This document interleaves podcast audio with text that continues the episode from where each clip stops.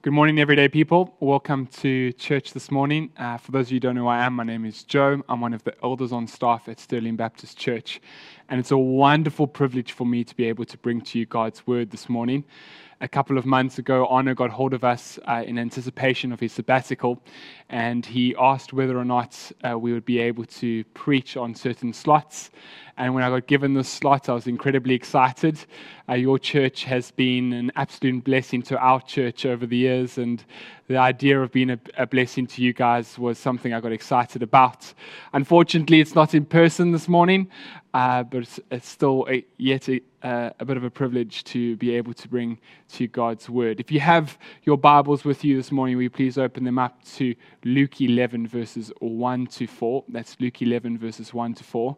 And if you've got a keen ear and you listened to uh, the sermon last week and you remember that text, you'll probably be going, but we preached on that last last week, and you're right. This text that we're going to be looking at this morning is the Lord's Prayer, which Sia preached on and did a fantastic job in doing. He gave a wonderful oversight on prayer and looking at the Lord's Prayer. Um, and if you missed that, I would encourage you to go check that out online. I know it was a blessing to me, and I'm sure it will be a blessing to you as well. But uh, having chatted to Sia this week, we just thought, man, the Lord's Prayer is such a rich passage of scripture. We could take weeks unpacking it, uh, so having one more week by looking at it again from maybe a different angle would be a blessing to you, and that is what we've been praying and hoping for you guys this morning. So let's dive into the text, let's read it, and then I'll tell you how we're going to look at it a little differently. Luke eleven verses one to four says the following. It says, "Now Jesus was praying in a certain place, and when he finished, one of his disciples said to him, 'Lord, teach us to pray, as John taught his disciples.' And he said to them, 'When you pray, say, Father, hallowed be your name, your kingdom come. Give us each day our daily bread, and forgive us our sins, for Uh, we ourselves forgive everyone who is uh, indebted to us, and lead us not into temptation.'"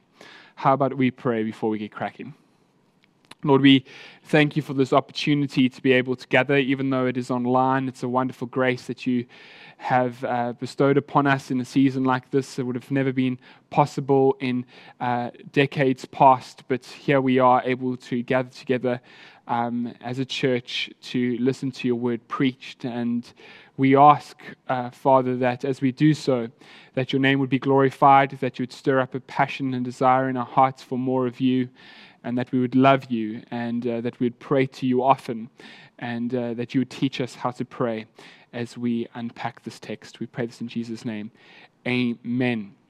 So how are we going to look at this a little differently than you did last week? Well, instead of focusing on the whole prayer as a whole, we are going to focus in and look in at one statement. The statement in the text that we read this morning is Father, or if you looked at maybe the more common uh, Lord's Prayer that we know, found in Matthew six. It is the Our Father in Heaven, the one that we probably recited often at school and church before. And so what we're going to be doing is looking at the statement, Our Father in Heaven. The Our Father is definitely in the text that we read this morning. The in heaven is maybe a little bit more implied in Luke. It, you can kind of see it in Your Kingdom Come. Uh, but we're going to be looking at this wonderful, incredible statement by Jesus and see how it benefits us. And, and this uh, statement of Our Father in Heaven is much more than just a greeting or a hello. It is a proclamation of who God is. Jesus teaches us that we need to pray like this because he wants us to be able to meditate, to recall, to proclaim through praise the name of who God is, that he is our Father that is in heaven. Notice that it's not a petition, it's something more important than that. It is praise. But this has some benefits to our hearts. This has some benefits to our soul. That when we, through various circumstances, whether good or bad, taking time out before we do anything just to proclaim and meditate and recall who God is, has incredible benefits to our soul. Just in the moments that we are fearful or scared or anxious, or any moments that might cause a, a sort of unsettling, being able to take some time to stop, to proclaim who God is, that He is our Father in heaven, has an incredible Uh, washing over of peace on our souls. It brings us comfort, it brings us joy, it brings us peace, it brings us a real settling of the soul as we realize that we have a Father who is in heaven. But more so than that, also uh, starting off with the proclamation of who God is stirs in us a desire to pray. I don't know about you, but there are certainly moments where praying just seems a bit tedious, more of a chore. But in those moments, to stop and to recall and proclaim who God is, is something that stirs up a deep desire for God and gets us excited to continue on praying in us. There's a, there's a move of love for Him and a desire to be with Him as we do so. But Jesus chooses these words wisely, and particularly the in the text we find in Matthew, when He chooses the Our Father in Heaven side, He does so because it's an incredibly balanced approach to come to God. I think sometimes we have the tendency to focus on either Uh, all of the aspects. We either focus on the Our Father aspect, or we have the tendency to lean to in heaven side of that. And let me explain what I mean by that. Is, at least in my life, I have the tendency, my natural uh, posture towards God is to look at Him in the in heaven side. I come to Him and I see Him as a mighty, righteous judge who is glorious and great. But downplaying the Our Father side of it, I come to Him sometimes and see Him as a hard Father rather than a loving Father. Does that make sense? And I think sometimes the, the opposite can be true as well for other people. They come to God and see Him as a loving God. He has a steadfast love. He's, he, he is comforting. He comes and He cares for us. He, they've emphasized the Our Father aspect at the detriment of the in heaven aspect. And what that might look like is that they are Christians that act like disobedient children. They know their dad loves them lots, but at the same time, they don't listen to any of His commands or take Him seriously when He instructs them. And Jesus is so clever in, in adding Our Father in Heaven in here, or, and making us focus on that, because He makes sure that we come to Him as a people, as His children, with a balanced view. That we have an emphasis on His warmth and His love for us, but also an understanding and reverence that He is the King of Kings. So what we're going to do this morning is we're going to unpack those two sections.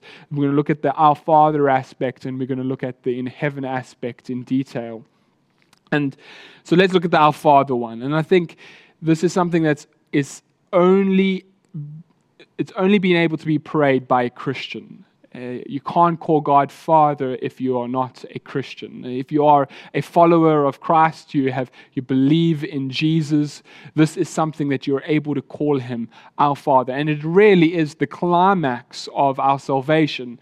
Our salvation is far more than just being saved from our sin and saved from the pit of hell, but rather that we have been uh, adopted in as sons and daughters of the living God. And that's an incredible uh, thing for us to be able to grasp and understand, that He is our Father who is in heaven, and uh, and he he we can come to Him as as as as children.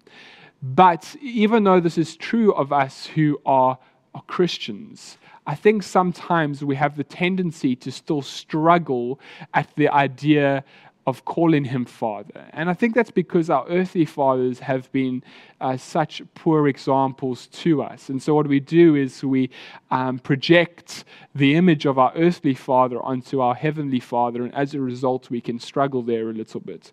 For example, if your earthly father was a father who was a hard man to please, no matter how well you did, he always expected more. If you uh, were uh, scored a try in the rugby rugby match, why didn't you score two? If you came second at a swimming event, why didn't you uh, get first? And if you got first, well, you didn't break the record. And so he was just hard to please. And if that was your kind of uh, relationship that you have with your Father, you'll probably find that you have the tendency to have a similar image of our Father in heaven, that he is someone who is hard to please, hard to uh, enjoy, and, and always have to try to earn his favor. But that's just really not the matter this morning. Um, we have a biblical understanding that God is a perfect Father. He's not like our earthly fathers. As a father, I can tell you, I am very, very imperfect. And as a result, I want you to know that He, uh, our, our Heavenly Father, is far, far more perfect. There's a guy named Anselm. He were, uh, uh, uh, yeah, Anselm. He was an Archbishop of Canterbury, and he said about this, Um, that than no than whom no greater can be conceived. If we had to think of a, a a a father, no greater one could we possibly conceive than the Father that we have in heaven. However, having said that, it's still difficult and much of a struggle, isn't it? Just to say that he's a perfect Father doesn't necessarily mean it's easy to relate to him or change that perspective. And I think what can be helpful for us is that Uh, we look to Jesus as the image is what we have seen of the Father. Jesus says these words in John fourteen, verse nine. He says, anyone who has seen me has seen the Father. And what he means by that is the characteristics that he displayed, the compassion he showed, the love that he did, were all um, the same attitudes and characteristics that the Father has. He's a perfect image of the Father in terms of character, in terms of what he believed and held to. They are one in that area. And in a, in a similar way, Jesus goes and says, well, actually, everything that he did on earth, all the stories of love and compassion, all the helping of the poor, all the healing of the sick, he only did because he was instructed to do so uh, by the Father. He only did what the Father told him to do. And so those are really demonstrations of the Father's love and his compassion as well. We have that famous verse, John three sixteen, for God so loved the world that he sent his one and only Son, um, uh, that whoever might believe in him will not perish but have everlasting life. For God so loved the world that he sent his one and only Son. It's the Father's love for the world that is the driving force behind the sending of the Son. Jesus, of course, lays down his life, voluntarily comes out of love for us, but that does not mean that the Father reluctantly sent his Son to do so. Rather, it was the Father's love for us. And so when we struggle with this imagery of God being our Father, we can just look to Jesus. Jesus is the perfect image for us on wh- what the Father is like, not our earthly parents, not our earthly parents at all. Um, but unlike many fathers, God the Father is always present. He's always present. We see this in Psalm sixty, uh, sorry, forty-six, verse one, that says, God is our refuge and strength, an ever-present help in trouble. An ever-present, not just kind of present, not just sometimes present, or not just present, but he's ever-present. He's very present. He's right there with us. And even the most perfect parents in the entire world can't get that right. Not even those parents who write blogs about how amazing they are at parenting and how parenting should happen. Not even uh, the people uh, that are so enamored with parenting can get this right. But God Himself is a Father who is constantly present, always available, always there, always listening, always willing to help, and and he is there in moments that are difficult and tough. And and as we look at this prayer that Jesus says we must say this or pray like this, as he says in Matthew, this we don't have to follow the structure of the prayer or just say these words in moments of trial, but we can just cry out, "Help! Please, Lord, help me. Jesus, save me." And and our, our faithful God is there in a moment to come to our aid. And so we have this incredible God who we can call Father.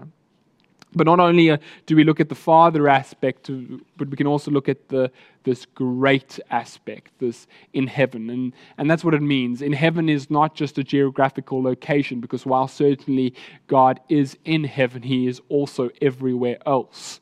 And so when talking about heaven, we are talking about the might of God, his incredible display, his incredible power, his incredible uh, glory. These things are things that we are referring to when we talk about it. And so here we might understand in heaven to mean his un, uh, unlimited ability. Uh, we see one of Job's greatest discoveries at the end of his ordeal. We can see it in Job forty-two, verse two. It says, I know that you, talking to God here, I know that you can do all things. No plan of yours can be thwarted. Or it could refer to God's unlimited authority as God speaking through his prophet Isaiah. In Isaiah forty-six, verse ten, he says, I make known the end from the beginning, from ancient times what is still to come. I say, my purpose will stand, and I will do all that I please.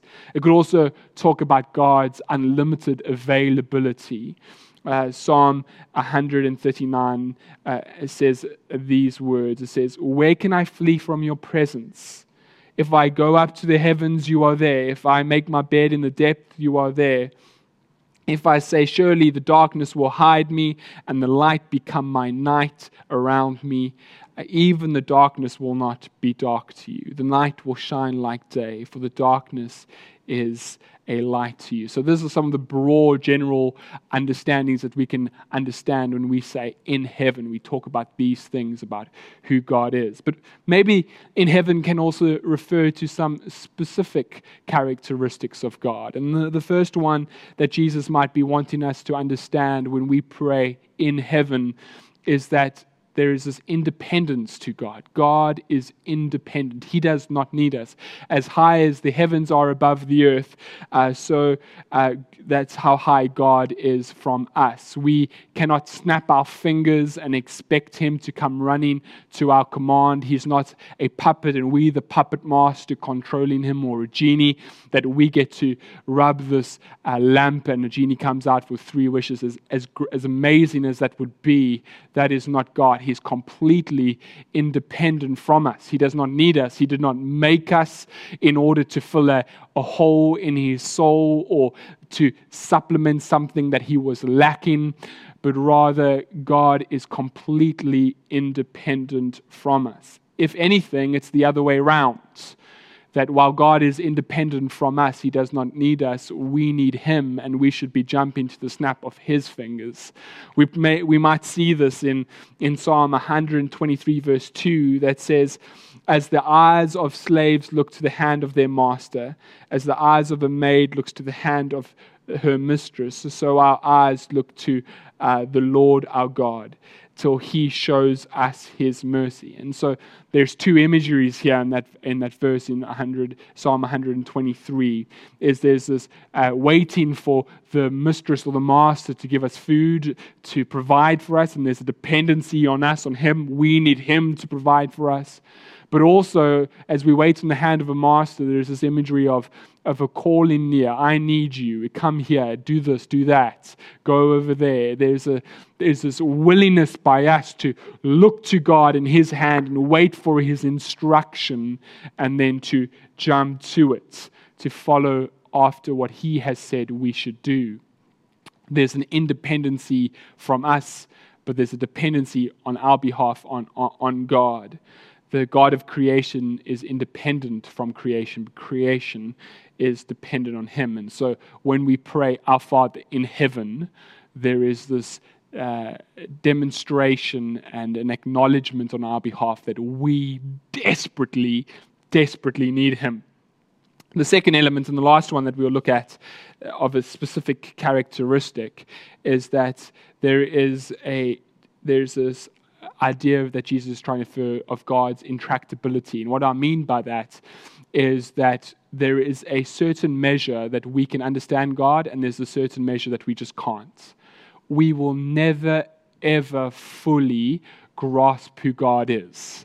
certainly not on this side of the grave. That if we ever come to this understanding that we know what God is like, we know what he thinks like, we know what he's up to, we know his plans, if we ever come to that understanding, then we will certainly be shocked when things get changed. And it will not be long until we realize, actually, I, I, I don't quite know what he is all about. We see this in uh, Isaiah fifty-five, verses eight to nine. God speaking here through, again, his prophet Isaiah. He says, "My thoughts are not your thoughts. As the heavens are higher than the earth, so my ways are higher than your ways, and my thoughts higher than your thoughts." And so as we pray in heaven, there's this understanding that, Lord, you're far more uh, higher than I am. I cannot fully grasp you or, or your ways or your understanding.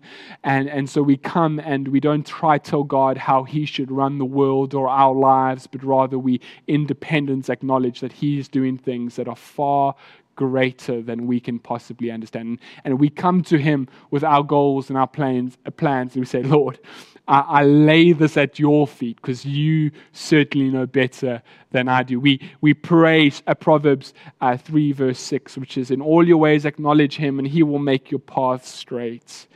Be not wise in your own eyes. Fear the Lord and turn away from evil. It will be healing to your flesh and refreshment to your bones." And so there's this acknowledgement of him. And I, I think this is an important thing for us to grasp, this in our Father in Heaven aspect, because it is the foundation for the whole of the rest of the prayer. The rest of the Lord's Prayer flows out of this understanding and reverence for God, knowing that he loves us and we can have an intimate, close relationship with him as Father. How wonderful that is, but also that he's powerful and strong and able to do all things, uh, what he has planned to do, and he is yet on our side because he is our Father. That grasping of that, that understanding flows into the rest of the prayer. We can see that when it goes on to say, "Hallowed be your name." In light of this glorious God, that he is our Father and that he is great and powerful, this wonderful grace and mercy that we have received to even know him and enjoy him, this, this understanding of who God is, suddenly we go, Lord, we want your name. We want all people to know you. We want the world to be able to see how glorious your name, how glorious your character is. And then out of that, your kingdom come. We want you to rule. We don't want, we want what you have planned to happen to this earth, not what we have planned. Lord, may your kingdom come. May many come to know you and be a part of that. But even in these petitions that are about God's glory, we're not just asking for those things to happen in the world, but to happen in our heart. May you be hallowed in my heart. May you be separate in my heart above all other things. May I desire you more than other things. May your kingdom come, not only in this world, but also may I, may I be a part of that. May you fill me with your spirit and lead me uh, to make your name known. And then it moves over to petitions that we ask, but even in that we ask, say, Lord, give us our daily bread. He is our Father. We know that he loves us, but he also is in heaven. He is capable of providing for us, even in the tightest of spots. He can come through for us. And we pray that because we want to say, Lord, give us bread so we can make your name known. We pray, Lord, forgive us our sins, because as we stand in light of this glorious God who is our Father, who is, who has done so much, we want to make sure that we are sinless before him so that nothing would be able to hinder our relationship with him. We say to as well, Lord, may you help me to forgive others as well, because if you've forgiven me so much, The, the the chasm between me and you is so great, yet you have forgiven me. The little chasm that others have to, I have to forgive is something that I'm willing to do in light of how much you have forgiven me. And Lord, lead me not into temptation, because if I do, if I fall into sin, I know that I will not be a part of extending your kingdom and making your name great. If I do, I know that that intimate relationship that Sia spoke about so well last week, that intimate relationship that I can have with this Father is hindered. And so I don't want that to happen. So please, please don't let me fall into that temptation. Lead me away from it, we pray. I hope that made sense. You might have to rewind a little bit and listen to that again, but here this wonderful statement of our Father leads into the rest, and I hope that is beneficial to you this morning. Let us pray. Lord, we thank you so much that we can call you Father. It's all because of what Christ has done for us, that Jesus came and died for us and set us free from sin, but just didn't leave us to our own devices. But in your absolute, steadfast, perfect love, you came and made us sons and daughters. And so we come before you this morning as sons and daughters. But we also want to say, Lord, you are our Father who is in heaven. You are mighty. You are great. You are powerful and holy. And we desire to make your name known and others to come and enjoy you as their Father. Would you help us, we pray. Would I pray for everyday people that you would make them a light in this city, a beacon set on a hill that cannot be hidden, and so that they might be bright and glorify your name. Would you pour your Spirit out on them, we pray, so that they might be used by you for the glory of Jesus Christ, we ask. In Jesus' name, amen. Thank you for having me, and have a good day.